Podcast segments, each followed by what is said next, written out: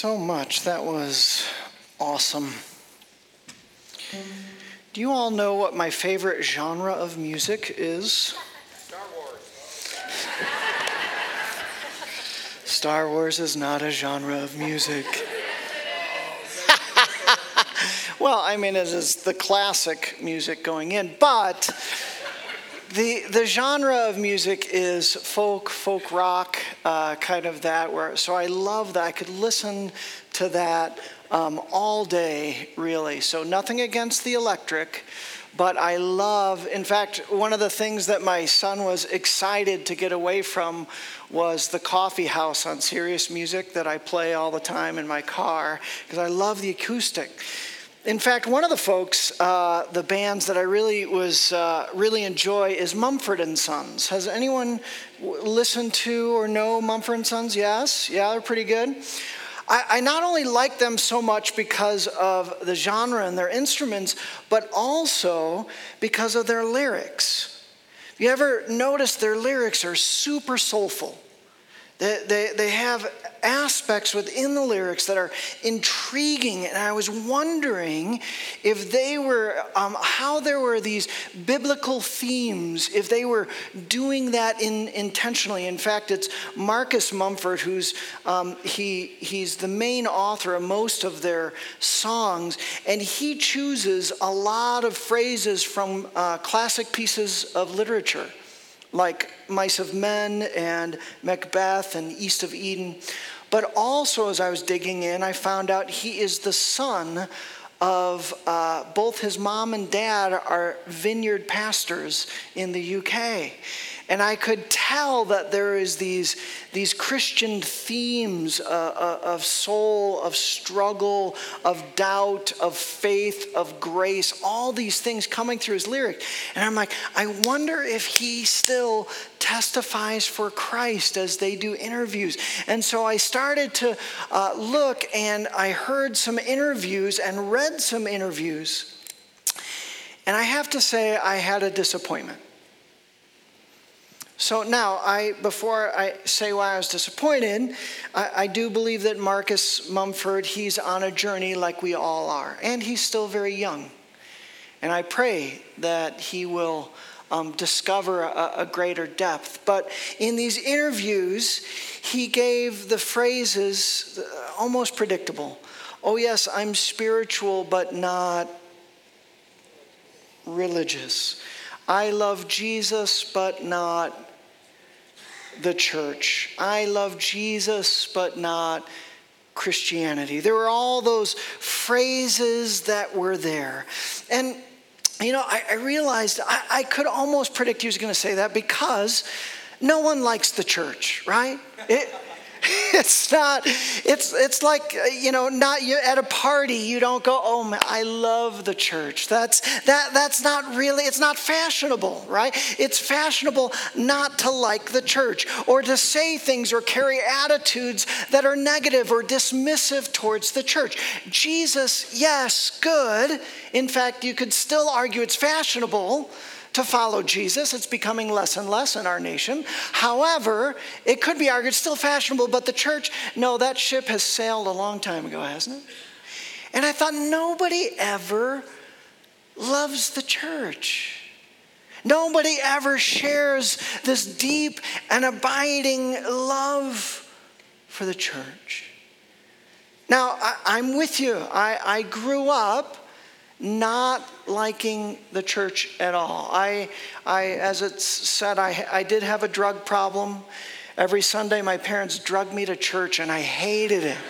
Old joke, old joke. I, I was bored out of my skull. It was mostly a Presbyterian, and they wore robes and, and all of that, and, and I was very bored. In fact, one of the issues between me and God with me becoming a pastor was not Jesus. I was all in on Jesus. It was, it was the church. I didn't really want to press into the church. I didn't really want to be a representative of the church. I held some of those huge disappointments and hurts, never, never abused by the church, but I saw the, the hypocrisy oftentimes. I, I heard the hypocrisy. I saw the people that were supposed to be the representative of the church saying one thing and doing another. Saying one thing and doing bad things, and it created this distance, this dislike, so easy to dismiss the bride of Christ. But I think we have an issue. I think we have a challenge. And that is, is that Jesus wants us to adore his bride. He wants us to love his church. And I realized that I didn't want to be that guy that stands before Christ Jesus at Judgment Day to give an account of my life, which we are all going to do, and give an account of my decisions, my actions, my heart, and my soul. And I didn't want to be that person that my life said, Jesus, I was all in on you, but your bride, boy, she was ugly. She was ugly, Jesus. Didn't like her. That wouldn't be okay if someone said that to me, right? Right? Thank you. Yes. And uh, where are you? Mike, there you, come on, Mike, let's go. Hey, right. Where do you want me to wake up? Thank you, Mike. I didn't want to be that person. And I was like, I, I realize that all of us have respective struggles and difficulties with the church. But Jesus doesn't want us to remain there, right? Is that fair to say? That, that he wants, and for some of us, perhaps we've never been in love with the church. And that's okay. He wants to invite us into this new loving relationship. Yes, for him. I'm so thankful that so many still claim an affection for Jesus Christ. It's at the heart of the matter, absolutely. But I do think he wants to invite us back, for some of us, to fall in love again, to reclaim that love, that affection for the church. Would you take a moment just in your mind and think about, when you when you think about church, what are those first thoughts, those first reactions to the church?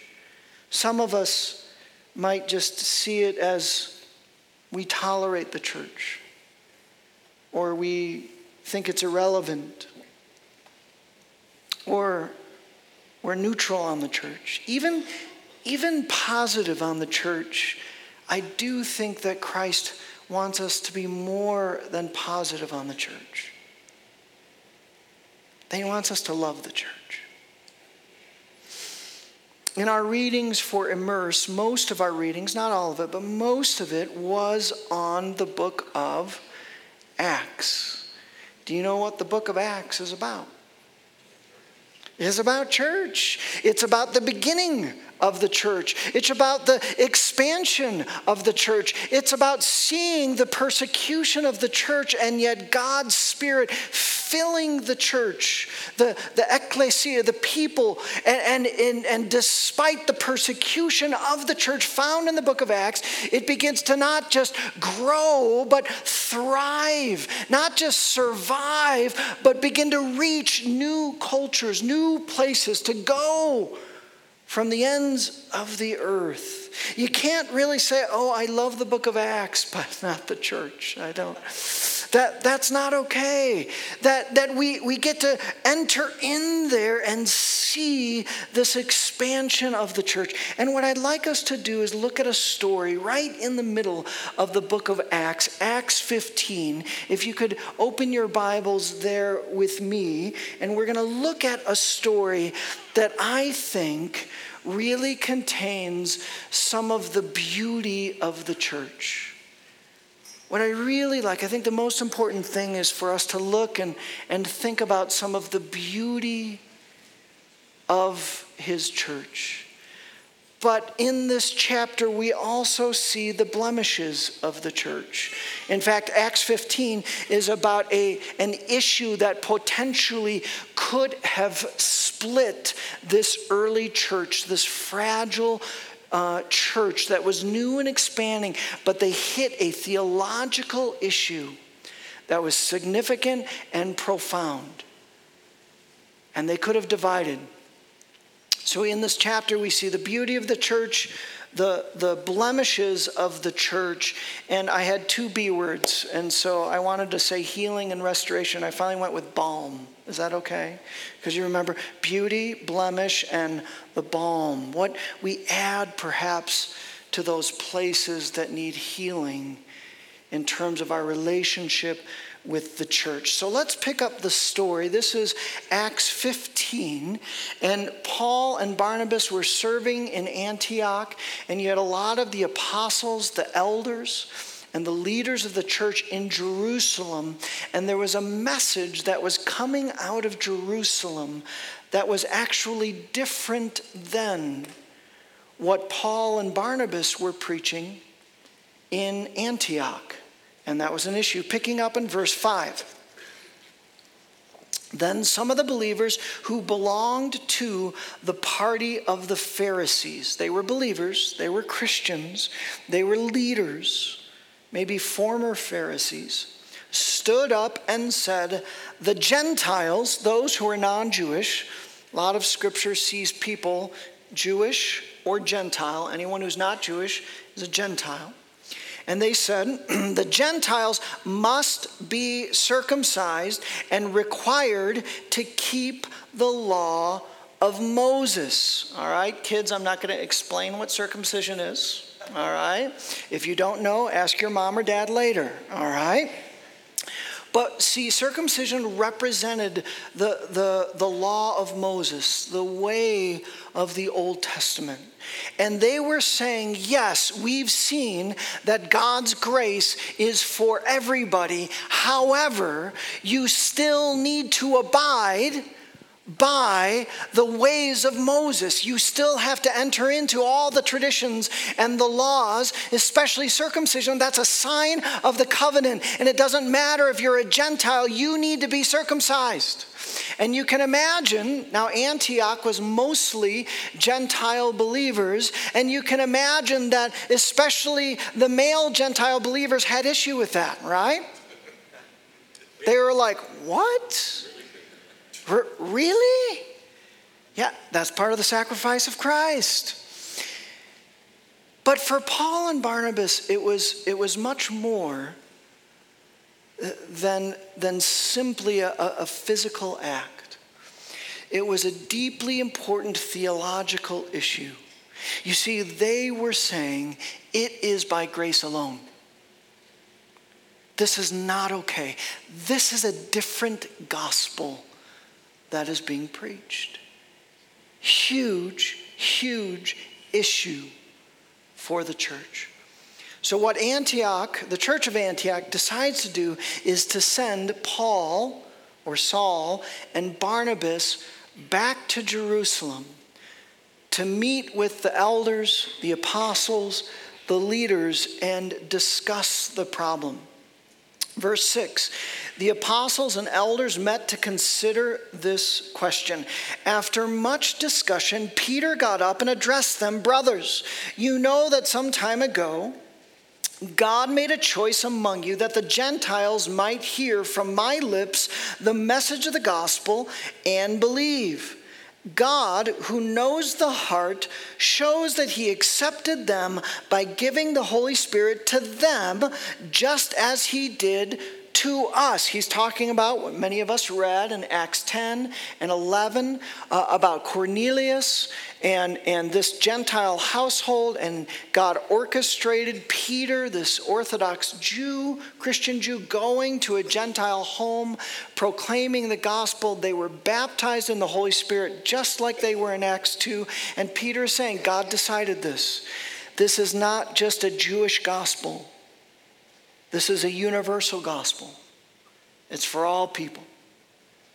Every tribe, every nation. Verse eight, God, who knows the heart, showed that he accepted them, Gentiles, by giving the Holy Spirit to them, just as he did for us. He did not discriminate between us and them, for he purified their hearts by faith. Now then, why do you try to test God by putting on the necks of Gentiles a yoke of circumcision, of the ways of Moses, of the Old Testament practices that neither we nor our ancestors have been able to bear? No, we believe it is through the grace of our Lord Jesus that we are saved, just as they are.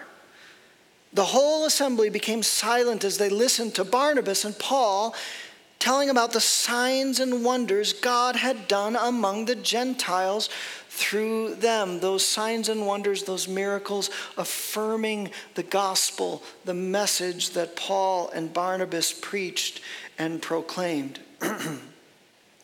Verse thirteen, when they finished, James spoke up, brothers, he said, listen to me. Simon has described to us how God first intervened to choose a people for his name from the Gentiles. The words of the prophets are in agreement with this, as it is written, after this I will return and rebuild David's fallen tent. Rebuild Israel, rebuild God's kingdom. Its ruin I will rebuild and I will restore it, that the rest of mankind, all of humankind, may seek the Lord, even all the Gentiles who bear my name, says the Lord, who does these things, things known from long ago. It is my judgment, therefore, that we should not make it difficult for the Gentiles who are returning, who are turning to God. And then, so they decide to write a letter explaining their decision, and then they do some pastoral accommodations that are there, and the, jur- and the church rejoices, especially the Gentile men. They're like, whew. All right? Church rejoices in this. As I was reflecting on this passage of Scripture, I was thinking about how that we really need to recognize the church as the most really beautiful creation on the face of the earth right now. I was thinking about the, the, the beauty in the sense that this, this, it can be argued that the church is the most brilliant and magnificent idea that's ever been conceived. That, that the church is more secure than any nation in the world. It, it's more populous than any other religion in the world. It's more powerful than any military in the world. It's more precious than any other jewel in the world. You've got this idea and this gift that God conceived and created and is really the source of hope, the greatest hope in all the world. Not hope just for the individual believer, but for the entire world. Whose idea was it to form the church? God, yes, specifically Jesus. He came to not only seek and save the lost. He came to not only to reach out and, and, and take hold and woo fallen sinners, yes, and bring healing and restoration, but he also came to create a community, an ecclesia. He came to build a community of hope that would be his instrument, that would be his agent, that he would use to, to reach and restore and transform, yes, broken lives, but this broken world, this broken and corrupt world. He wanted this ecclesia. He said to Peter, he said this, and I tell you that you are Peter, and on this rock I will build my church. He came to build the church, and the gates of Hades or hell will not overcome it. Do you realize that the book of Acts, it was facing all this persecution for the first three hundred years of the life of the church? It faced abuse and persecution in almost every community and every place that it was spread, and yet the church grew. In fact, it's said that the blood of the martyrs are the seeds of the growth of the church. From this little band, arguably one hundred twenty disillusioned and broken people, from that little band, it's expanded to over two billion people in the world. It's predicted, we have this false assumption of the church here in the West. Yes, in, in, in the United States and Europe, the church is receding. Do you know that we're a minority around the world? Do you know that there's explosive growth of the church? It's predicted by two thousand fifty that we will reach over three billion people that confess Christ. Do you know that around in different places like Asia, like Africa, like Central and South America, there is this expansive growth. They're facing persecution. They're facing internal conflict, but they continue to grow and spread. We see that the enemy is seeking not just to destroy individuals, but to destroy the church. And yet the church thrives. The church grows. The church multiplies. There's an eyewitness account of a missionary and a pastor in Afghanistan. He was writing about nineteen seventy-one. The Afghan government allowed a fledgling band of Christians, gave them permission to build a church in Kabul, the only church. And um, they allowed them to worship there, but only the, the, the foreign nationals. Um, they wouldn't allow Um, uh, Afghans to worship there, the Afghan people. One Sunday morning, only three years after the sanctuary's dedication, soldiers arrived and began to hack away at the wall between the street and the church building. They had been commanded to bring down this one church in Kabul.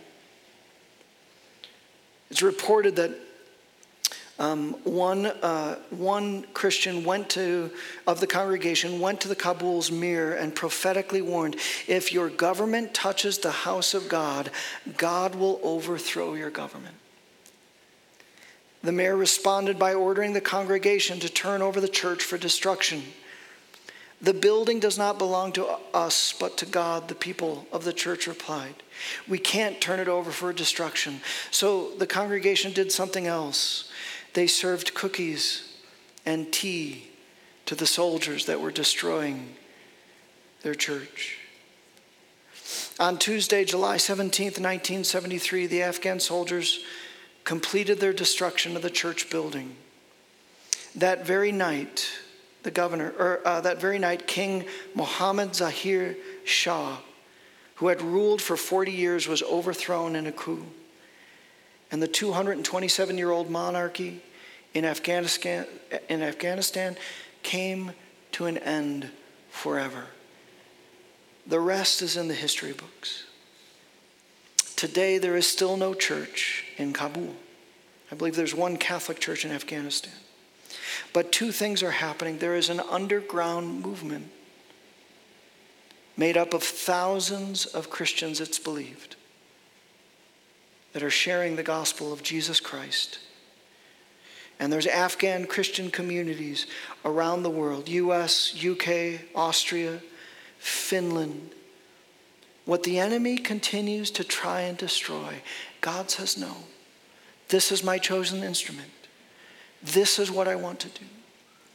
This is how I want will transform the world. Another absolutely beautiful aspect of the church that I think is in this passage is this idea of unity in the midst of diversity. Look again at verse eight of chapter fifteen. It says, God who knows the heart, God does not judge us by the color of our skin. God does not judge us by our ethnicity or our background. He looks at the heart.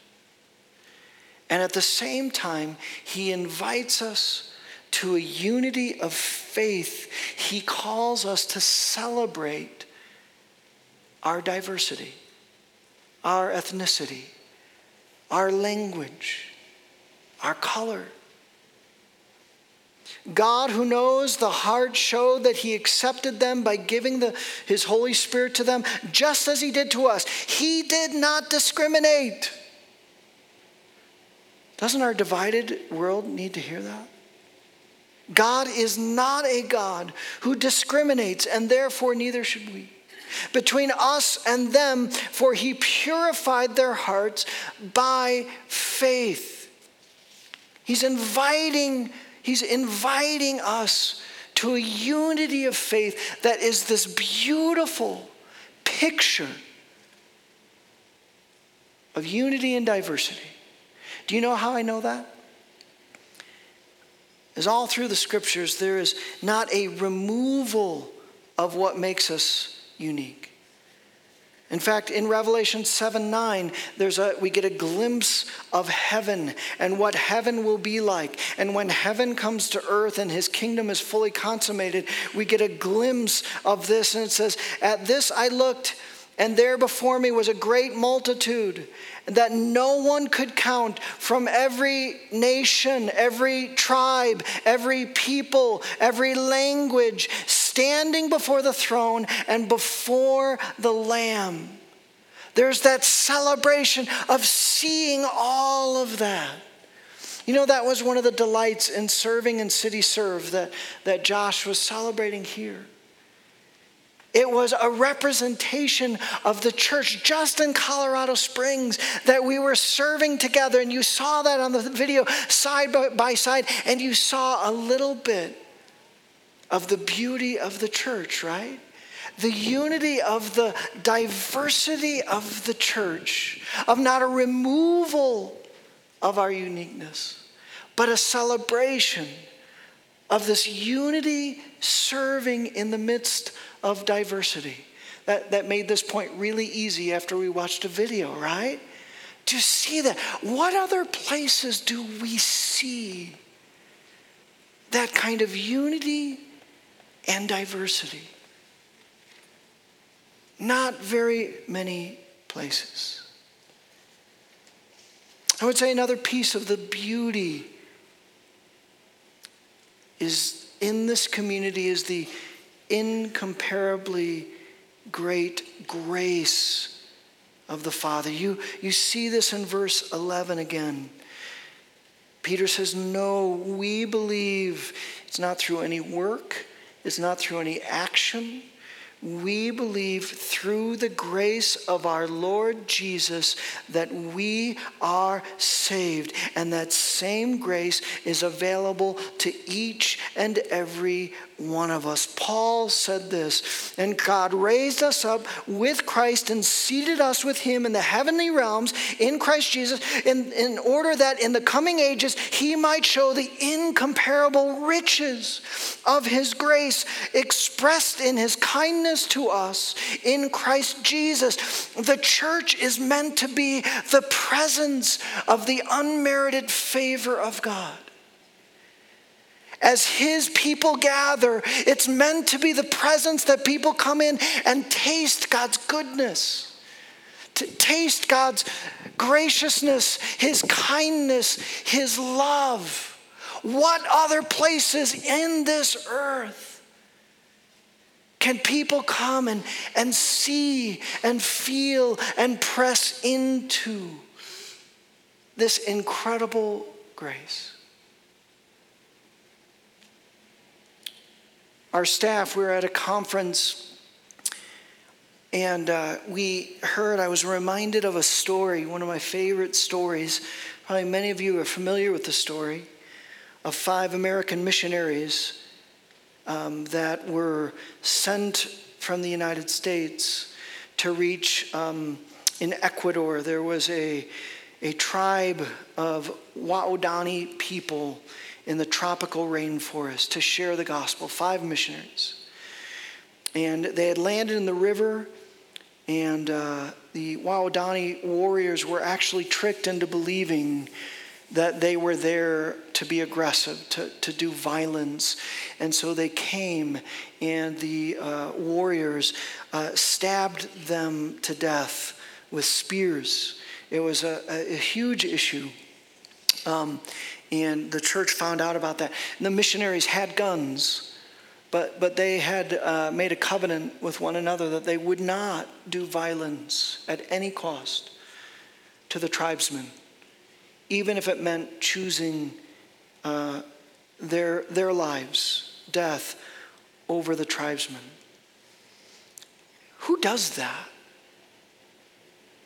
Where do you hear about that in this world? So they were they were killed, and many of the families of the martyred missionaries, instead of harbor bitterness and anger and pain, they continued their ministry to the Waodani people. And in fact, not only did they continue the ministry, some of them moved in and actually lived with the people, and the tribe became a Christian uh, tribe. I thought, where else are you going to hear a story like that? In fact, uh, Steve Saint, the son of Nate Saint, one of the missionaries killed in the encounter, met and built a relationship with the tribesman. Uh, I can't really say his name. Mackay, I think, is how you say his name. Great movie, um, End of the Spear. And, and it turned out that he and Mackay became great friends, and Mackay was one of those tribesmen that speared his father to death. Where, where else do you hear a story of grace, of forgiveness, of love and affection? Not many other places. In fact, I can't think of any other. Now, you could say, yes, Pastor, I know there's, there, there's great beauty in the church, but I've been hurt. I, I've been wounded. What do I what do I do with that? How do I fall in love with that? And again, I'm with you. As a pastor, I have moments of great discouragement regarding his church and his bride, right? Not having to do with any of you, of course. But what do you do with that? One, you, you preach a message to yourself first and foremost about the beauty of the church. Second, I, I think Acts fifteen has a beautiful picture, is that, that we honestly, we authentic, authentically recognize those blemishes of the church. Don't sweep them un, under the carpet. We talk about those. We wrestle through those. We discuss. I think in this chapter there is the evidence of, of, of such a, a large source of blemish, the pride, the issue of pride, of my way, this, this broken perspective, self-centeredness, that we want to do life, we want to do careers, we want to do family, and we want to do church our way. And as we do that, we hurt people. I was going to share a story of hurt and pain, and I thought, you all have your own stories. Most of you do, right? Do I really need to share a story of that? No, I don't think so. What I really want to talk about is what I, I think is this, this balm of the church, the healing of the church, and how it models not only the beauty and the brokenness of the church, but also the, the healing of the church. And what they do, one is... is they seek the counsel and the voice of the Spirit of God. They know, the early church knows, that the Spirit of God has been given to his church. It's another mega theme in Acts, right? Who's the book of Acts? Is it about the Acts of the Apostles, or is it about the Acts of the Holy Spirit? Yes. Yes, thank you. Yes, good job, Logan. Yes. and they know that the Spirit is alive and well in their community. They're facing this huge issue, and they say, Spirit, would you help us to understand? If you if you look just a little bit farther down, when they write a letter to tell the churches what they've decided, look at verse twenty-eight of Acts fifteen. I love this. It says, um, this is in a letter to the churches about this issue, and it says, it seemed good to the Holy Spirit and to us not to burden you with anything beyond the following requirements. Wouldn't that be awesome if we decided all of our issues as a church, that we could say at one point, it seemed good to the Holy Spirit and to us? Wouldn't that be, wouldn't, like, wouldn't that be amazing? How many church splits, how much woundedness and hurt would be avoided if we would take the time and say, listen, this is beyond us. I mean, this is huge, and we've got all of these different perspectives and understandings. What does the Spirit of God have to say about this? That's what the early church did. They said, Lord, lead us, guide us, direct us. I happen to be in somewhat of a conflict right now. It's like not even resolved, so I was hesitant to share it, but it's not with any of you here, but some denominational leaders that I'm part of a network. And uh, I had great hopes of this network, and, and yet I continue to be disappointed and discouraged. And there's actually one individual that continues to disappoint and discourage. And I was going to write the, the, the facilitator of this network and complain. Wouldn't that be good? Good idea? Ask the Spirit first. Ask the Spirit first. Thank you, Mike. That's what I happened to do. I said, boy, that, that's not really healthy, is it? That's not being transparent. Holy Spirit, what do you... What do you think I, I, I should do? And I and I ended up emailing the both of them simultaneously and just saying, you know, I, I think we're not on the same page. We're struggling here. And I just, I, I wanted to name it with both of you and wrestle through that. And I sent off that email, and I had just this great sense that the, the Spirit said, yes, Eric, I just want you to be honest. I don't want you to shape or mold or, you know, do a backdoor or say some things to this leader about this leader and then I'll explore. Just be, just be honest and transparent. How many church splits would be avoided if we just followed the Spirit In, in talking it through and being honest?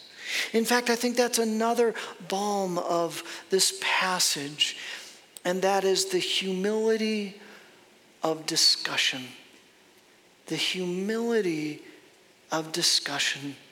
The whole chapter is not a fight, and this is a this is a huge issue. This is a huge issue, but it is a discussion where these key leaders come together and in a respectful way share about the issue. I think the world needs dramatically to hear this.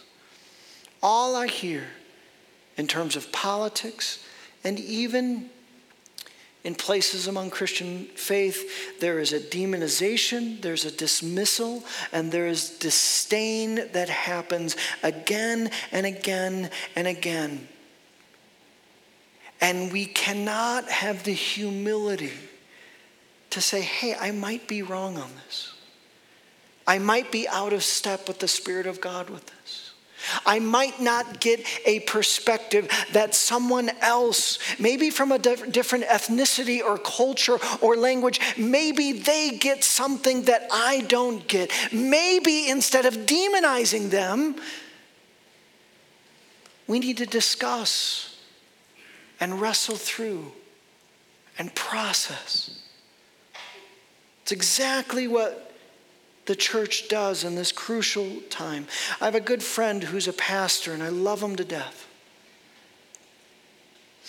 And he has moved from a conservative place theologically to a liberal place on a key issue in the church. And he invited me to talk with him, to help him discern on this key issue. And I said, I said, Bill, I'd be happy to. I, I don't, I, I don't want to risk our friendship, though, on this incru- crucial issue.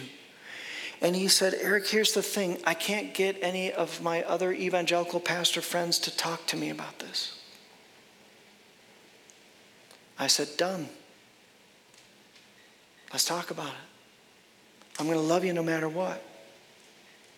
I'm going to love you even though you're arriving at a place that I disagree with. I'm going to love you. And you know, it's been interesting. I have seen a prophetic voice in my friend Bill. I've seen the love and tenderness that he brings to this particular issue. And I have valued that. And it has informed and shaped me when I talk to other evangelical pastors about this issue. I carry the love that Bill has.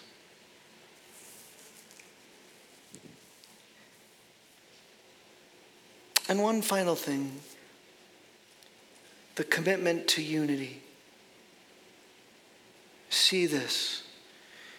It's hard to estimate how many denominations are in the world, but something around thirty thousand denominations. So that means thirty thousand times there's a part where some Christians said, you know what, you're wrong. I'm doing my own thing, right? I think it's pretty clear we need to stop denominating in this world. But I, I, I want to make this point more personal for you.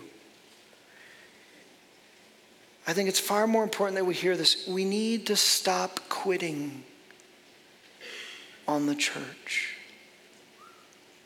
We need to stop quitting on community. The Christian faith was never designed to live as Lone Ranger Christians. And friends, the culture of our American church is that we either quit on the church or we find another church that's going to fit our personal preferences better. And I believe we're grieving the heart of the Spirit. We're grieving the heart of the Spirit. I believe just at that point that he brings that conflict, and just as he's going to start ministering into our hearts, that he's going to be shaving off those rough edges, just as the Spirit is going to start teaching some hard lessons to us, we're done. I'm out. And it grieves the Spirit of God.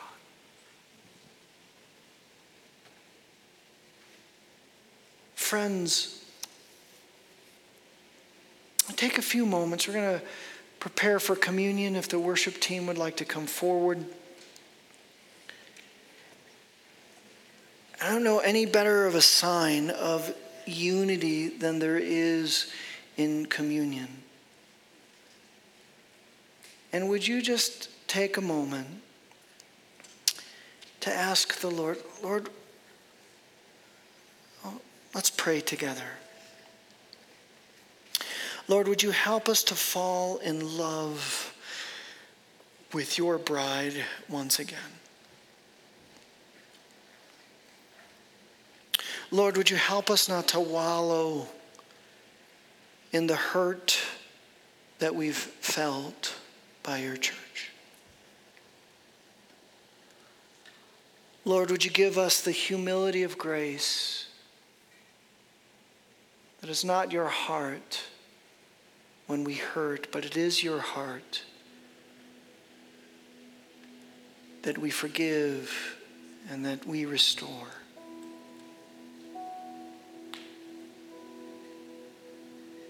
Lord, help us not to choose bitterness,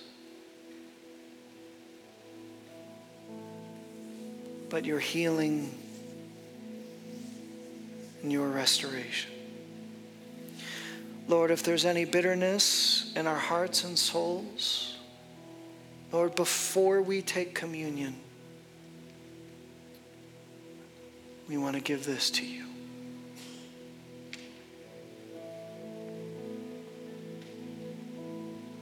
Forgive us for not loving one another well.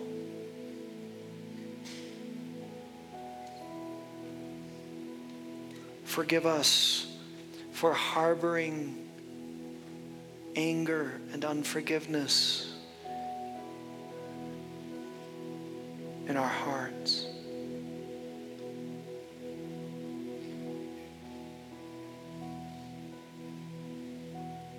Forgive us for not practicing the grace and forgiveness with others as we have received from you.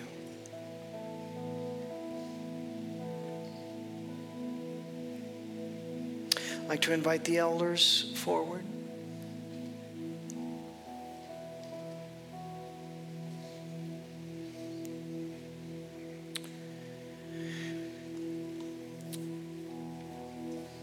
It was the night that Jesus was betrayed.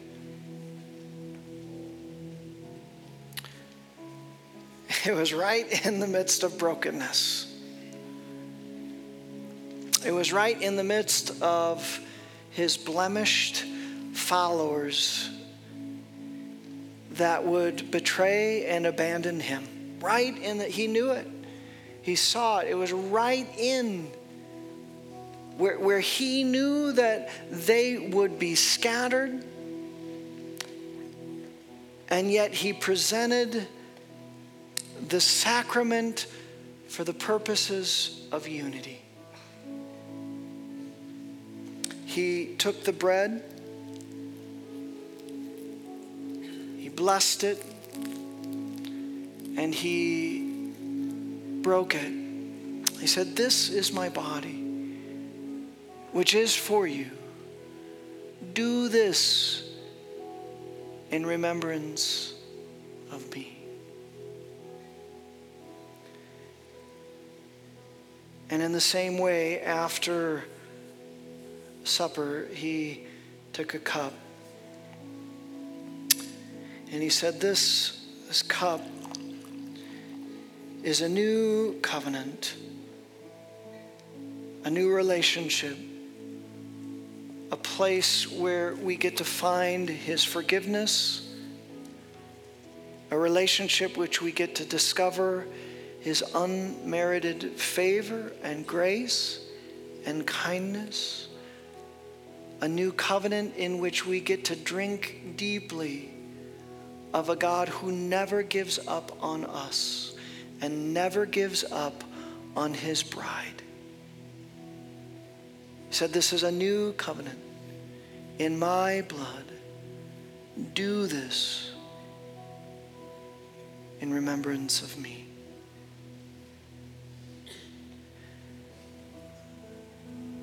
Lord Jesus, we come to this table so thankful for your forgiveness, so thankful for your mercy and your grace. Lord, help us to not only love you back in response to your mercy and grace, help us to love one another as you have loved us. In the name of the Father, and the Son, and the Holy Spirit. Amen.